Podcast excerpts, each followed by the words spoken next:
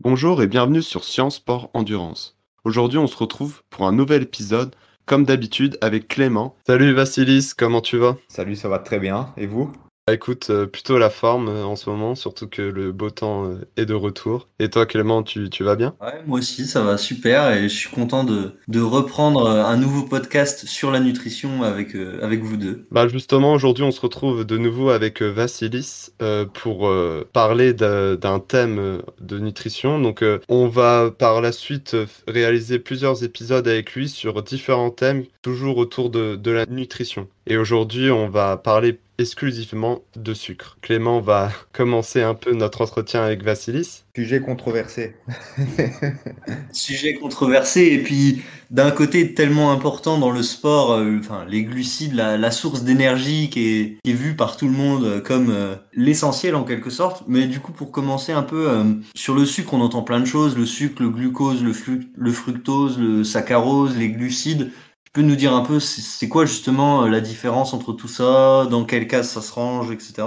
Oui, bien sûr. Donc glucides, en fait, c'est euh, un terme générique. C'est-à-dire que glucides, ça peut être, on, classe généralement en deux familles, qui sont les, glucides simples et les glucides complexes. Donc les glucides complexes, ce sont généralement ce qu'on ce ce qu'on appelle l'amidon, donc, sont des polymères des glucoses. Donc, ce sont des chaînes de glucose. Donc, qu'on va retrouver, par exemple, dans les pâtes, qu'on va retrouver dans le pain, qu'on va retrouver dans les pommes de terre. Les pommes de terre, pardon. C'est de l'amidon. Et puis, les glucides simples, c'est euh, bah, les sucres donc, euh, ça peut être des disaccharides ou des monosaccharides. Donc, par exemple, pour faire très simple, on a le fameux saccharose, le sucre de table, c'est un disaccharide. Donc, c'est euh, glucose, fructose. 50-50 glucose, fructose. Et ce qu'on va retrouver dans la, la, majorité des, aliments, quand on parle de sucre, c'est glucose, fructose. Donc, dans les fruits, on va retrouver glucose, fructose. Et les monosaccharides, donc quand on parle de, de mono, c'est un seul une seule molécule. Donc c'est glucose ou fructose. Ça, on va pas vraiment les retrouver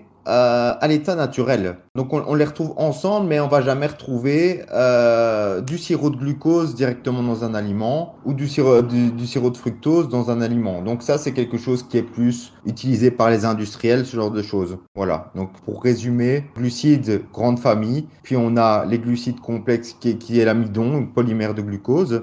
Et puis les sucres qui sont les disaccharides comme euh, soit le sucre de table ou ce qu'on va retrouver dans les fruits, et puis les monosaccharides que ça, on va pas retrouver euh, à l'état naturel.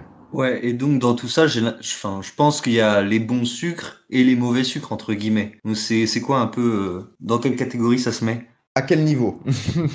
Il faut préciser. D'un côté, bah, autant peut-être pour la santé que pour le sportif, comme source d'énergie. Euh, rien à voir avec l'entraînement, rien, rien à voir avec ce qui va se passer autour de l'entraînement. Hmm, bah, ça en fait partie en quelque sorte, je pense. Enfin, moi, je vois ça comme. Euh, bah, après, tu peux nous dire un peu plutôt du côté de la santé, en dehors du sport, et après avec euh, l'entraînement. Bien sûr, bien sûr. En fait, quand on parle, je, je n'aime pas trop dire, il y a des bons et des mauvais sucres ou des mauvais glucides parce qu'en fait, c'est toujours les mêmes molécules, si vous voulez.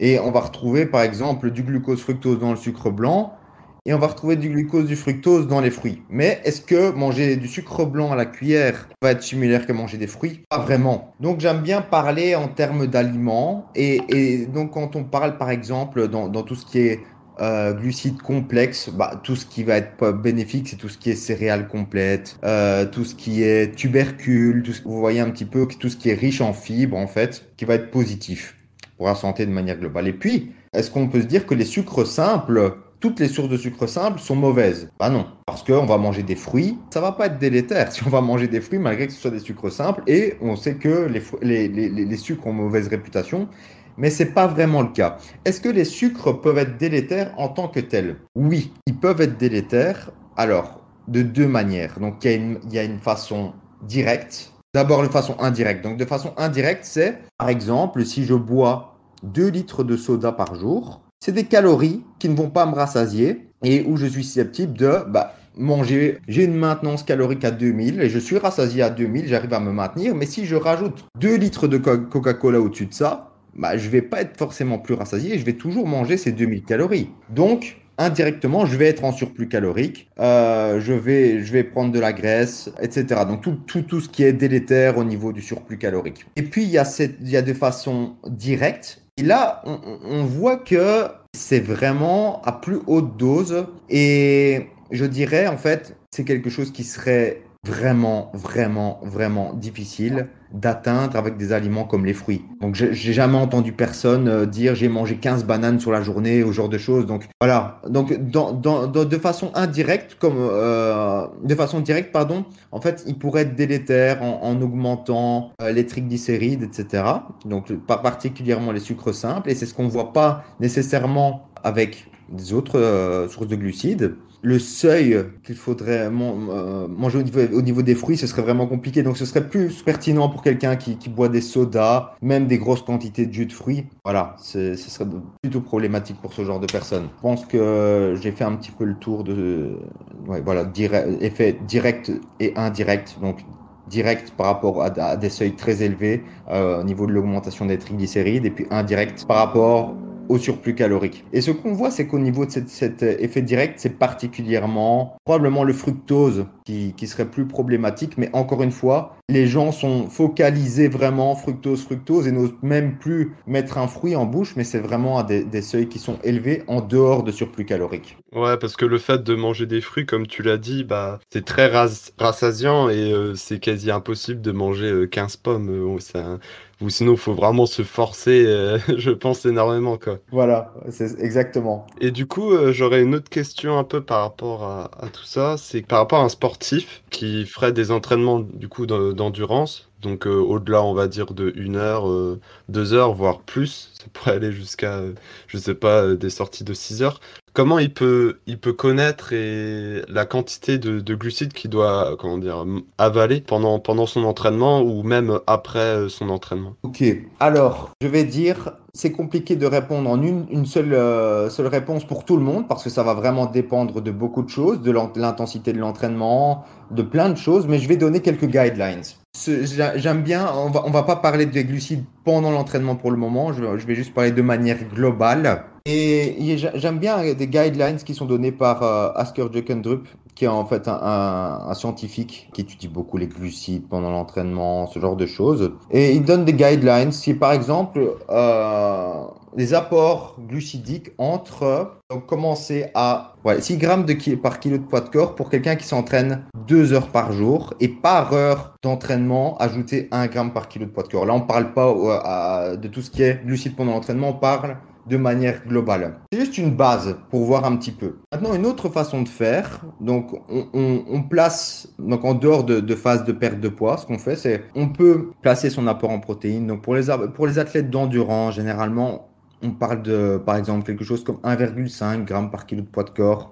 C'est généralement bien on place son apport en graisse où il n'y a pas vraiment de normes fixes. On peut dire que c'est quelque chose comme entre 0,6 g par kilo de poids de corps et 1 g par kilo de poids de corps. Et puis, selon les guidelines que j'ai données, c'est mettre son apport en glucides. Et l'idée, c'est, si on n'a pas de part de poids à perdre, c'est voir un petit peu plus ou moins la maintenance. C'est ce que je dirais de manière globale, sans parler de protocole spécifique où on va cycler les glucides, etc. Ça, ce serait juste une base que je donnerais pour l'apport en glucides. Et alors, ce qui est, ce qui est intéressant, c'est que tu m'as parlé de prise de glucides juste après l'entraînement. Et là, je dirais que ça n'a pas tellement d'importance de forcément prendre directement des glucides après l'entraînement. Enfin, c'est pas mauvais, mais je veux dire, il n'y a, pas nécessairement une nécessité de prendre une plus grosse quantité, une très grosse quantité de glucides après l'entraînement, parce que si on ne s'entraîne pas une deuxième fois dans la journée, on a le temps pour refaire ses stocks de glycogène. Donc, il n'y a pas vraiment de nécessité de, se presser pour refaire ses stocks de glycogène.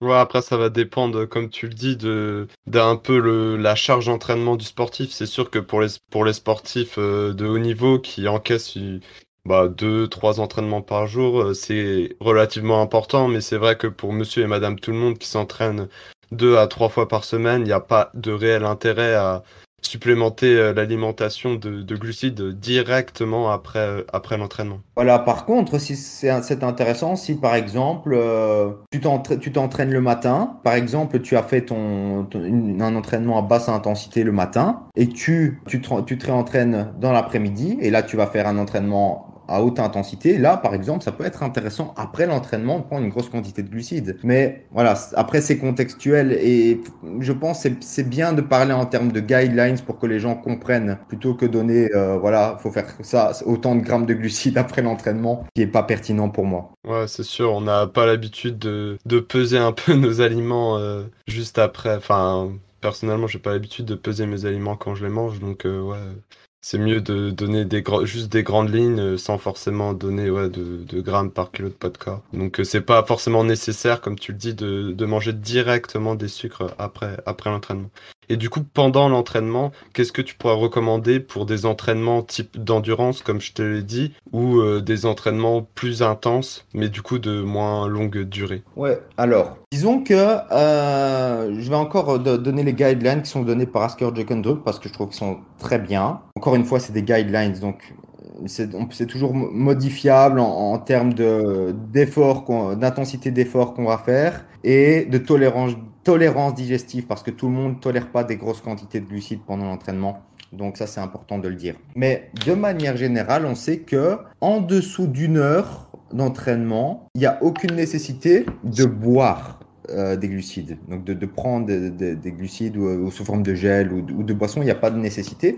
Mais par contre, il y a quelque chose qui est intéressant, c'est se rincer la bouche avec une solution sucrée, par exemple. Ça, on sait que indirectement de l'apport en glucides, on voit que c'est quelque chose qui serait probablement lié à la diminution de la fatigue cérébrale. Et ça, en dessous d'une heure d'entraînement, ça peut être intéressant. Après, on peut commencer, après une heure d'entraînement, on peut commencer à parler d'un apport en glucides pendant l'entraînement. Alors, entre une et deux heures, ce qui est, recommandé par Asker Drup, c'est 30 grammes par heure simplement 30 grammes par heure, ce qui, ce qui, ce qui équivaut finalement à, je pense, un gel, équivalent d'un gel euh, conventionnel. Ensuite, entre 2 et 3 heures, ce serait 60 grammes. Et puis au-dessus de 3 heures, on peut, on peut passer au-dessus de 60 grammes et jusqu'à 90 ou 90 pour les Français par heure. Voilà. Mais, mais du coup, tu penses qu'un apport supérieur à ces valeurs-là aurait quel effet sur le sportif? Juste une sensation désagréable euh, à cause pardon, de la digestion ou euh, il y aurait d'autres euh, inconvénients? Alors, en fait, il y a des études qui ont, qui, ont été faites. donc là, on, va, on va parler de digestion. En fait,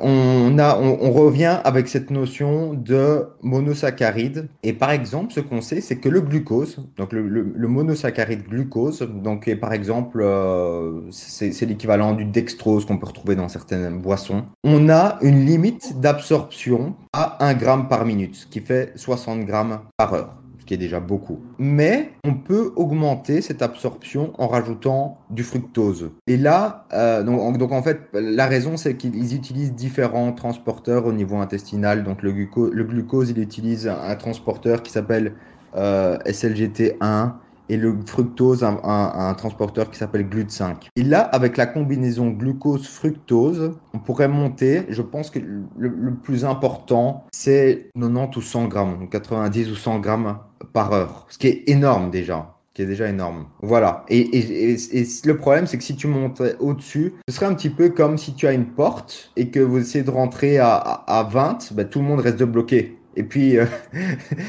la, la, la, conclusion, c'est que tu risques d'avoir la chiasse, concrètement. C'est vrai que ça, c'est quelque chose qu'on entend souvent chez des triathlètes qui font des Ironman ou, ou chez les marathoniens, euh, ou même chez Johan Dinis, par exemple.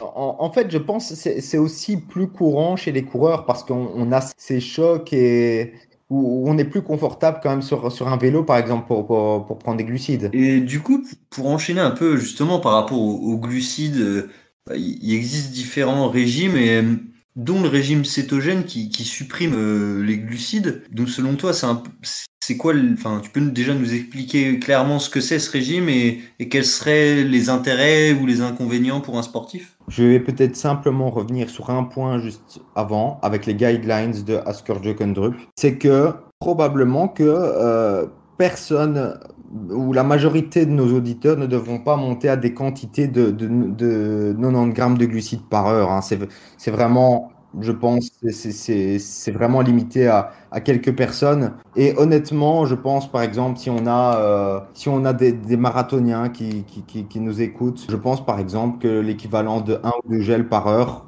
c'est amplement suffisant. Hein. Voilà, par exemple. C'est vraiment des, des, seuils qui, qui, sont, qui sont réservés à, à, à l'élite, quoi, pour moi. Ouais, j'imagine que ça doit faire, euh, enfin, si tu dépasses 100 grammes, ça doit faire une quantité euh, assez impressionnante de, de gel ou de barre à prendre en une heure.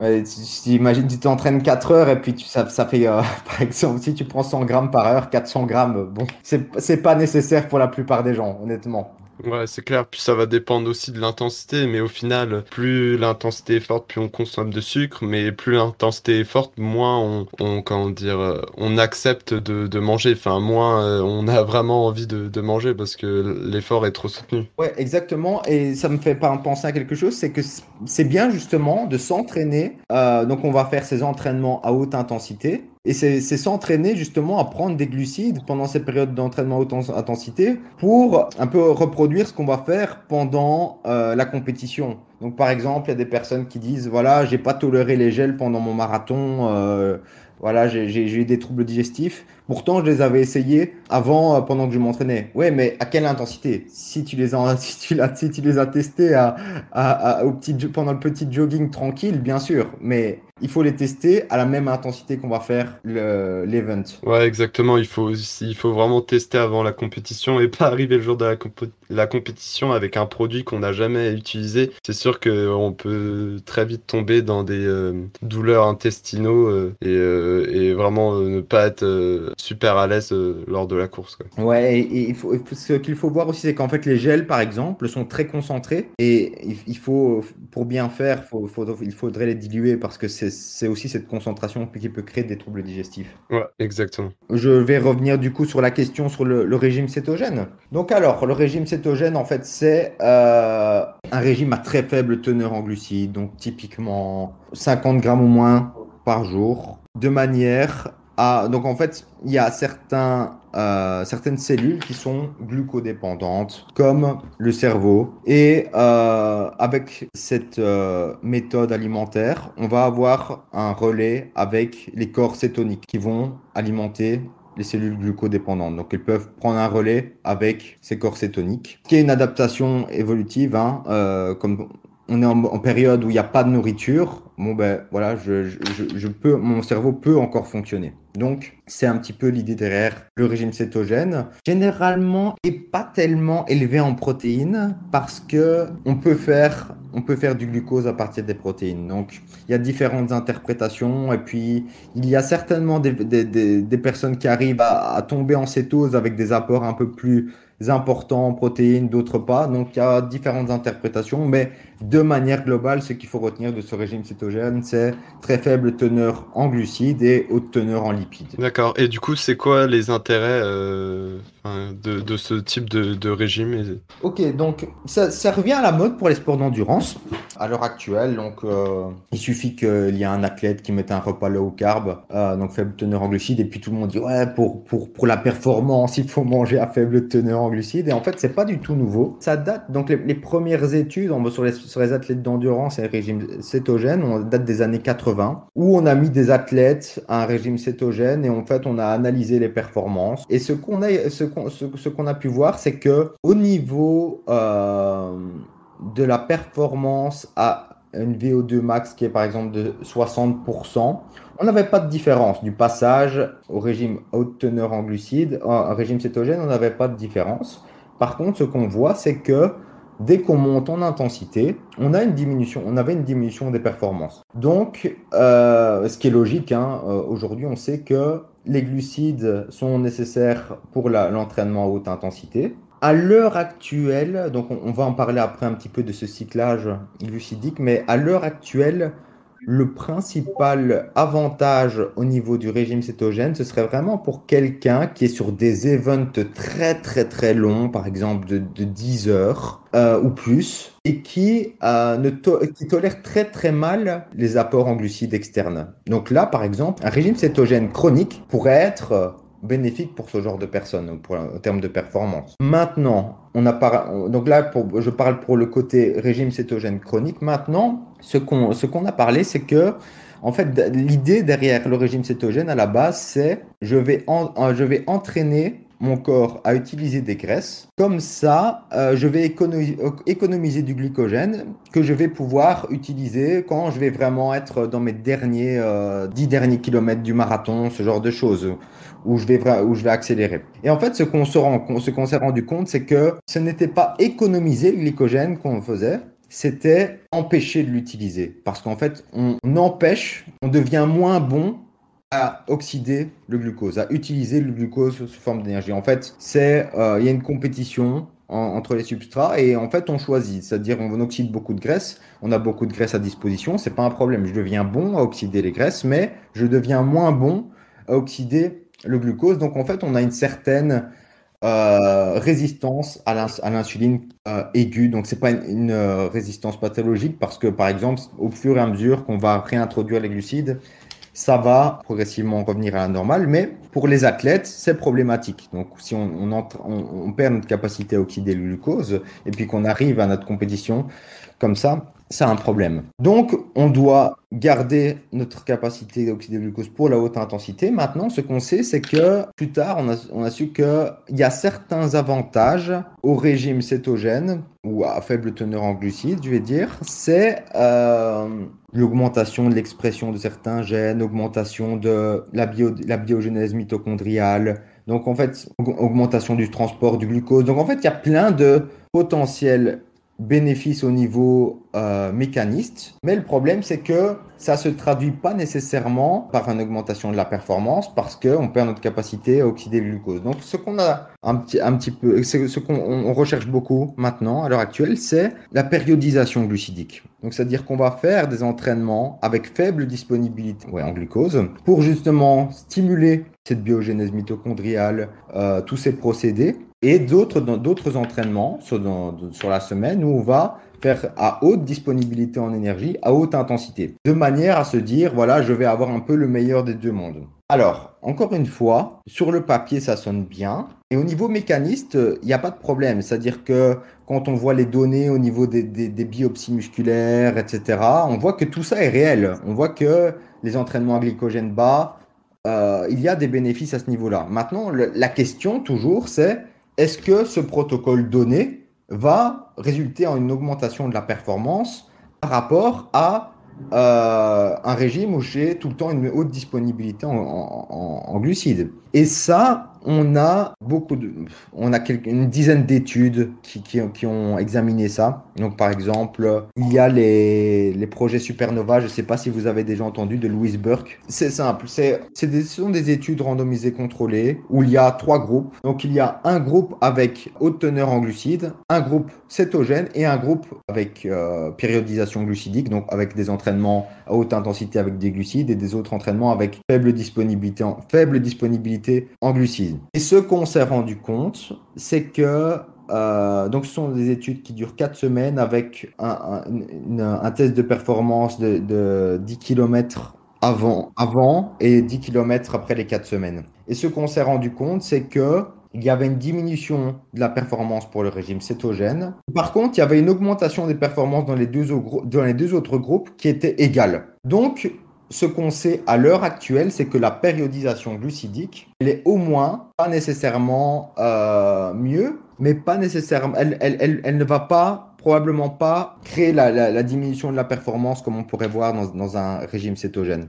Et là-dedans, il y doit y avoir une dizaine d'études qui ont évalué ça.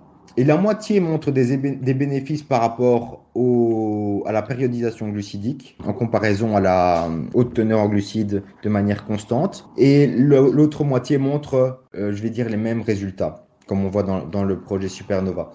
Donc c'est encore un point d'interrogation. Maintenant, ce qui est important de considérer, c'est que ce sont des études qui durent 4 semaines, parce que ce sont des études qui, durent qui coûtent cher. Et la question, c'est est-ce que la périodisation glucidique, est-ce qu'au bout d'un moment, elle, elle créerait pas plus de, est-ce qu'on verra pas les bénéfices à plus long terme par rapport à la, au, régime à haute teneur en glucides de manière constante? Ça, c'est encore un point d'interrogation.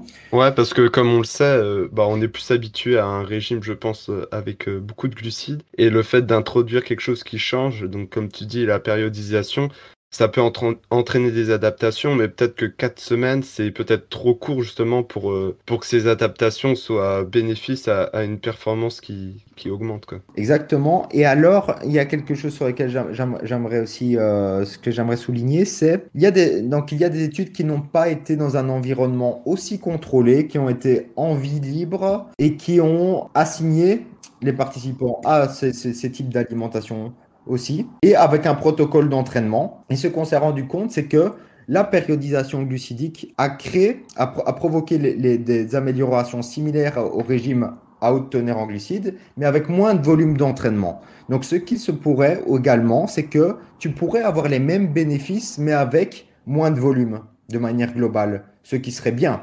Ce qui serait bien pour la personne qui n'a pas trop, trop le temps de s'entraîner, et ce serait aussi bien pour les personnes qui, par exemple, comme les, coureurs, qui, s'ils augmentent trop leur volume, ils risquent d'augmenter le, risque de blessure, etc.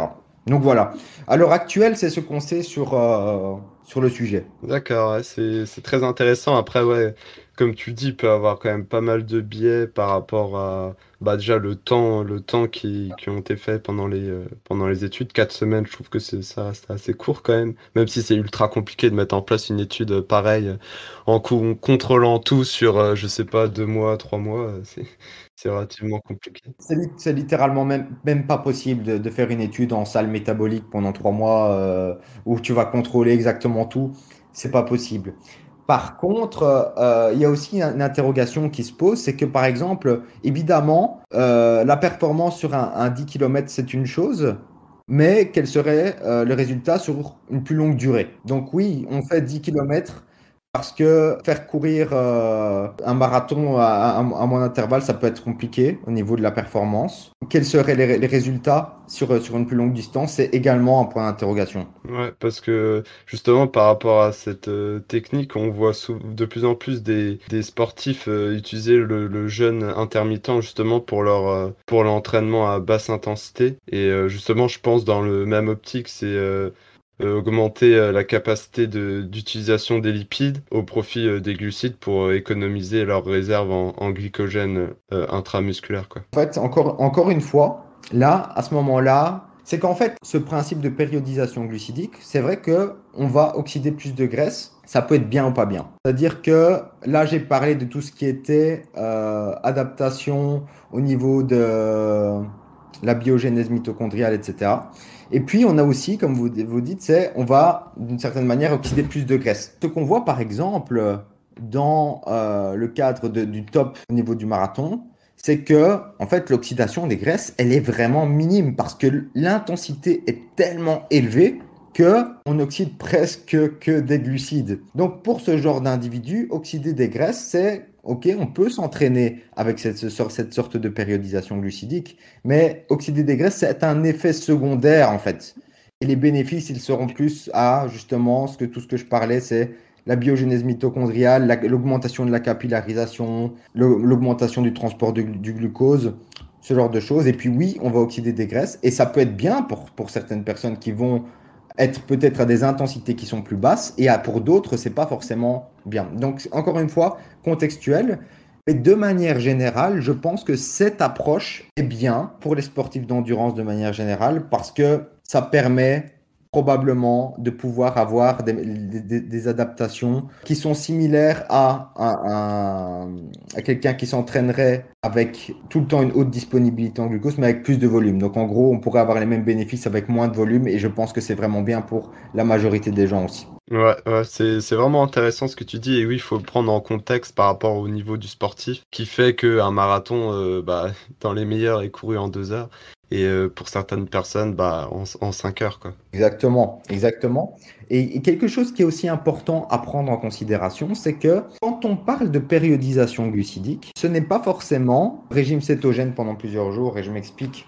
C'est-à-dire que par exemple, on va faire un gros entraînement euh, le vendredi soir, admettons, et on ne va pas, après l'entraînement, on va faire un repas qui est cétogène, par exemple, donc sans, sans glucides, pour pas recharger les, les stocks de glycogène. Et le lendemain matin, on peut, par exemple, aller courir à jeun, ou on peut prendre juste des protéines et aller courir.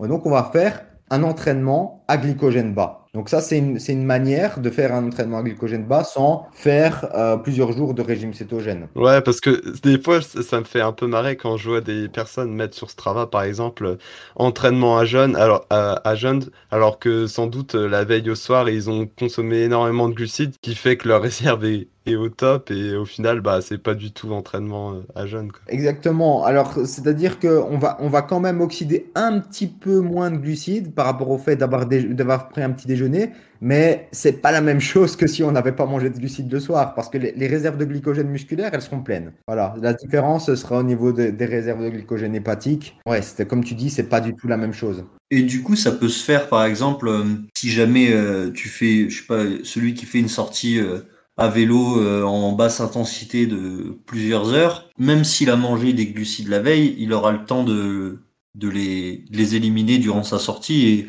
l'essentiel de sa sortie sera passé euh, comme à jeun. La différence justement, c'est que si tu n'as pas mangé de glucides, tu vas, tu, tu vas créer les adaptations plus rapidement, tu vois. Donc tu auras moins de, besoin de moins de volume d'entraînement ou de durée, durée d'entraînement pour créer ces adaptations, tu vois. Donc, euh, oui, bien sûr, si tu, si, tu, si tu fais une sortie un petit peu plus longue, tu vas créer les mêmes adaptations, mais voilà, c'est juste un, gain de temps et peut-être, comme, comme on parlait par rapport aux, coureurs, faire beaucoup de beaucoup de kilomètres, ça peut augmenter le risque de blessure. Donc voilà. Pour en revenir à, comme tu disais juste avant, euh, le fait de bah, donc de pas manger euh, le, enfin pas manger de glucides le soir, faire ton entraînement à jeun le lendemain matin. Et euh, juste après, du coup, tu, tu reconsommes une, une, assez grande quantité de glucides pour là refaire les stocks et, et surcompenser, entre guillemets? Alors tu peux. Maintenant, ce qu'il faut voir, c'est ce, qui va, ce qui va se passer le reste de la journée. Encore une fois, c'est que si tu t'entraînes le lendemain, tu as tout le temps pour, que, pour, pour manger tes glucides le reste de la journée, tu vois. Il n'y a pas vraiment forcément d'avantage à prendre une boisson de 150 grammes de glucides après l'entraînement oui, faire un repas avec, euh, avec des glucides, continue à manger des glucides dans la journée, et puis le lendemain, tu, tu, tu refais ton entraînement à haute intensité, par exemple. Voilà. Maintenant, c'est toujours à voir ce qui va se passer le reste de la journée, parce que par exemple, si le samedi matin, tu fais ton entraînement à basse intensité, et je ne sais pas, le dimanche, tu veux refaire un entraînement à glycogène bas, peut-être que toute cette journée-là, tu vas manger à faible teneur en glucides. Donc c'est à voir. Ça peut être très stressant aussi. Donc, c'est à voir aussi en fonction de l'athlète et le préparateur, etc. Ça peut être intéressant dans le cadre, si, si en même temps tu as encore un peu de poids à perdre, par exemple, euh, ça augmente ton déficit calorique. Ouais, euh, euh, je vais dire ça, oui. Ce n'est pas forcément la seule façon de créer un déficit calorique. Donc, je veux dire, déficit calorique, oui, mais si, si c'est si quelque chose qui te stresse trop et puis qui risque de, de te faire rentrer en surentraînement, non. mais ça peut être une solution si, si c'est si dans la programmation. J'imagine. En tout cas, c'était super intéressant euh, cette petite partie sur euh, bah, justement les, ces différentes techniques euh, au niveau du, du glycogène. Je pense que ça va aider pas mal de monde à peut-être pouvoir tester des nouveaux trucs à l'entraînement. Et pour en revenir un peu au sucre dans le domaine de, de la santé en quelque sorte, au niveau de la, de la consommation, comment comment faut la surveiller pour faire attention C'est quoi les risques de la surconsommation? Parce qu'il y a beaucoup quand même de diabolisation du sucre euh, pour euh, les services publics, pour, pour nous mettre en garde au niveau de la santé. Je vais dire le, problème majoritaire, encore une fois, je, pense encore une fois que c'est pas pas pertinent de mettre toutes les sources de sucre dans dans, dans, dans, le même plat. En fait, la chose que, que, que les gens doivent se rendre compte, c'est que il faut vraiment distinguer les aliments qui peuvent être problématiques et qui peuvent faire surconsommer. je pense que c'est ça le, problème majeur. Et, si on parle de sources de sucre pur, c'est les sodas. Bien sûr que les sodas peuvent être problématiques parce que si on rajoute 2 litres de coca, on va rajouter beaucoup de sucre, on va avoir cet effet euh, indirect par rapport au surplus calorique, cet effet direct par rapport à l'augmentation des triglycérides avec ce, seuil de, sucre. Maintenant, euh, le problème, c'est qu'il y a des personnes qui m'ont regardé, voilà, euh, on voit les vidéos d'influenceuses, et puis s'il y a un gramme de sucre euh, dans, dans, un, dans, un, dans, leur lait d'amande ou que sais-je, oh, c'est toxique, ou que sais-je. Non, c'est pas ces seuils-là où ça va être problématique. Le sucre n'est pas euh, toxique à proprement parler, il y a un seuil d'effet. Et donc, je pense c'est bien de mettre en garde les gens pas sur le sucre en général, c'est dire voilà, ne regardez pas nécessairement en, termes de composition d'aliments si cet aliment contient un gramme de sucre ou si il faut éviter une banane parce qu'elle contient trop de sucre. Je pense pas que ce soit pertinent de dire ça, mais ce serait de dire voilà, éviter tout ce qui est soda, éviter les aliments ultra transformés oui, mais il faut bien se rendre. Donc, quand on parle d'aliments ultra transformés, je parle bien sûr de euh, Nutella, Oreo et compagnie.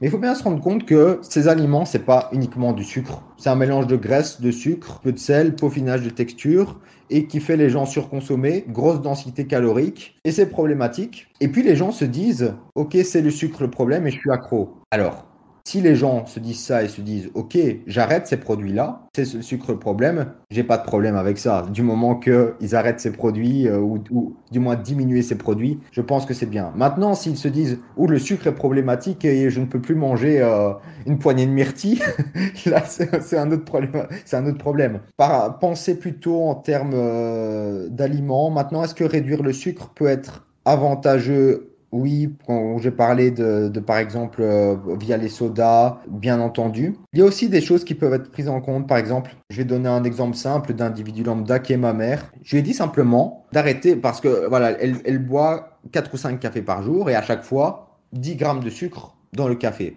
On va dire 10 grammes de sucre fois 5 cafés, ça fait 50 grammes de sucre, ça fait 200 calories. 200 calories qui n'ont pas rassasié la personne. Donc, si pour ce genre de personnes sédentaires, on dit enlève le sucre que tu mets dans ton café, remplace par de l'édulcorant. Voilà, ça c'est quelque chose qui est, qui est bénéfique. Donc, encore une fois, il faut distinguer vraiment les situations et dans les aliments ultra transformés ou grosse densité calorique. Donc voilà, je pense que quelque chose qui aiderait, donc qui aide pas tellement les gens selon moi, et quelque chose qui euh, pourrait aider vraiment euh, les personnes. Donc en fait, on a un indice qui s'appelle l'indice de satiété qui a, été fait dans une étude de 1995, 1995 pour les Français, où en fait on a donné 240 calories d'aliments à des, personnes. On a évalué leur satiété subjective et on a mesuré la quantité de, calories qu'ils ingéraient 4 heures après dans un repas ad libitum. Et on a créé un indice de satiété, je pense, c'est pour quelque chose comme une trentaine d'aliments. Et selon moi, quelque chose qui, pourrait vraiment aider à l'échelle de la population, c'est augmenter cet indice de société plus un plus gros panel d'aliments et mettre ça sur les aliments. Voilà, comme ça je vois, plutôt que regarder les calories, euh, je vois que cet indice de satiété, il a, euh, il a, un, indice, euh, il a un indice de satiété élevé. Je ne suis pas susceptible de le surconsommer et de surconsommer des calories. Et je pense vraiment ça pourrait vraiment, vraiment aider. Plutôt que se dire, euh, voilà, ce, ce, fruit contient trop de sucre et, voilà. C'est vrai que ça pourrait être euh, ultra intéressant parce que, comme tu dis, euh, comme tu l'as dit, les sodas, bah, au niveau de la satiété, bah, c'est vraiment très bof par rapport au nombre de calories qu'il y a. Alors qu'un fruit ou quelque chose d'autre, enfin peut-être le fruit c'est pas le, plus bon exemple, mais par exemple des pâtes où euh, il y a quand même, euh, bah, après c'est des sucres lents, mais il y a quand même des sucres. Mais par contre là, l'indice de satiété serait plutôt, plutôt élevé. Quoi. Exactement, et puis si on, on prend les pâtes complètes, on a des fibres, et puis on a encore plus de satiété. Donc voilà, c'est pour ça qu'il faut vraiment distinguer. Et voilà, je pense vraiment que ça, ça pourrait aider la population de, de faire euh, quelque chose comme ça. Ouais, c'est sûr que cette idée, ça pourrait être vachement intéressant, mais à voir si les industriels, ils laisseraient, euh, ils laisseraient un peu qu'on dégomme leurs produits phares. Euh. Ah, mais c'est simple. S'il y a une loi sur le sujet, ils vont, ils, vont tout simplement être obligés de la suivre et bah, ils vont simplement faire des choses pour être encore pour faire du marketing par rapport à ça. Donc par exemple, là, on a le Nutri-Score. Donc Bon, ok, il est pas, il est pas terrible. Il a ses, il a ses limites, mais ça, ça reste, euh, ça peut aider certaines personnes, je veux dire. Euh, les industriels font tout pour avoir des bons Nutri-Score. Mais bon, comme le, comme le, le score a ses limites, parfois, voilà. Donc, il faudrait créer un Nutri-Score, une sorte de Nutri-Score avec quelque chose qui intègre cette notion de satiété et les, et les industriels vont s'adapter à ça. On aura, on aura des gros, du gros marketing des industriels sur le score, satiété, tout ce qu'on veut, mais ça aidera la population. Ça reste l'objectif principal euh, que d'aider d'un point de vue de santé publique, je voulais dire. Exactement. Et en, en fait, les, les, industriels, bah, ils s'adaptent. Par exemple, on voit maintenant que tout ce qui est yaourt, euh, skir à haute teneur en protéines, on voit que ça devient beaucoup à la mode et maintenant il y a toutes les marques qui, qui font leur, leur skir, leur yaourt à haute teneur en protéines euh, avec des édulcorants, etc. Alors, est-ce qu'ils profitent de ça? Oui. Est-ce que c'est bénéfique si les gens mangent plus de ça? Aussi. Donc, l'un dans l'autre, euh, je dirais que euh, c'est pas mal, quoi. Ouais. Ce serait bien qu'on puisse justement continuer à tendre là-dessus euh, de plus en plus.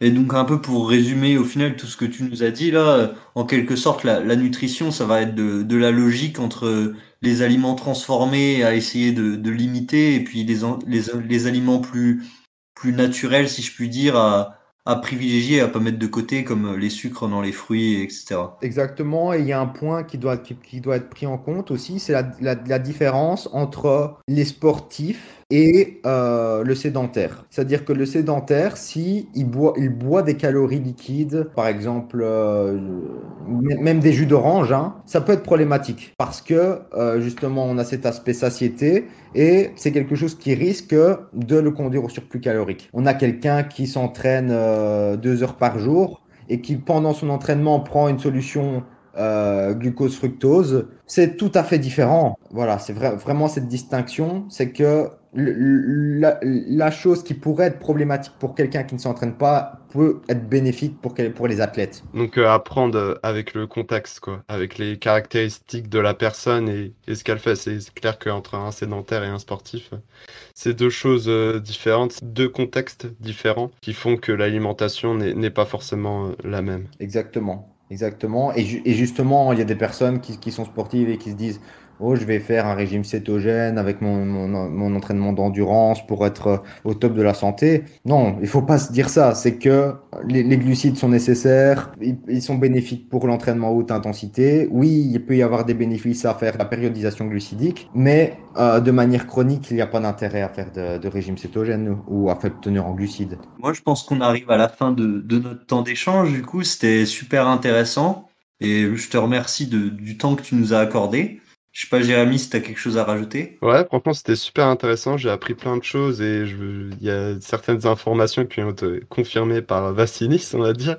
Et euh, du coup, j'invite toutes les personnes qui nous écoutent à, à, nous dire en commentaire quel sujet ils aimeraient qu'on aborde dans un prochain épisode. Sur ce, on dit euh, salut et, et, à la prochaine, Vassilis. À bientôt. Hein. Merci aussi à tous ceux qui nous ont écoutés. Je vous rappelle que vous pouvez retrouver tous nos podcasts sur Apple Podcast et Spotify et en vidéo sur YouTube et Instagram. Et pour les infographies sur les sciences du sport, c'est sur Instagram que ça se passe. Allez, salut et entraînez-vous.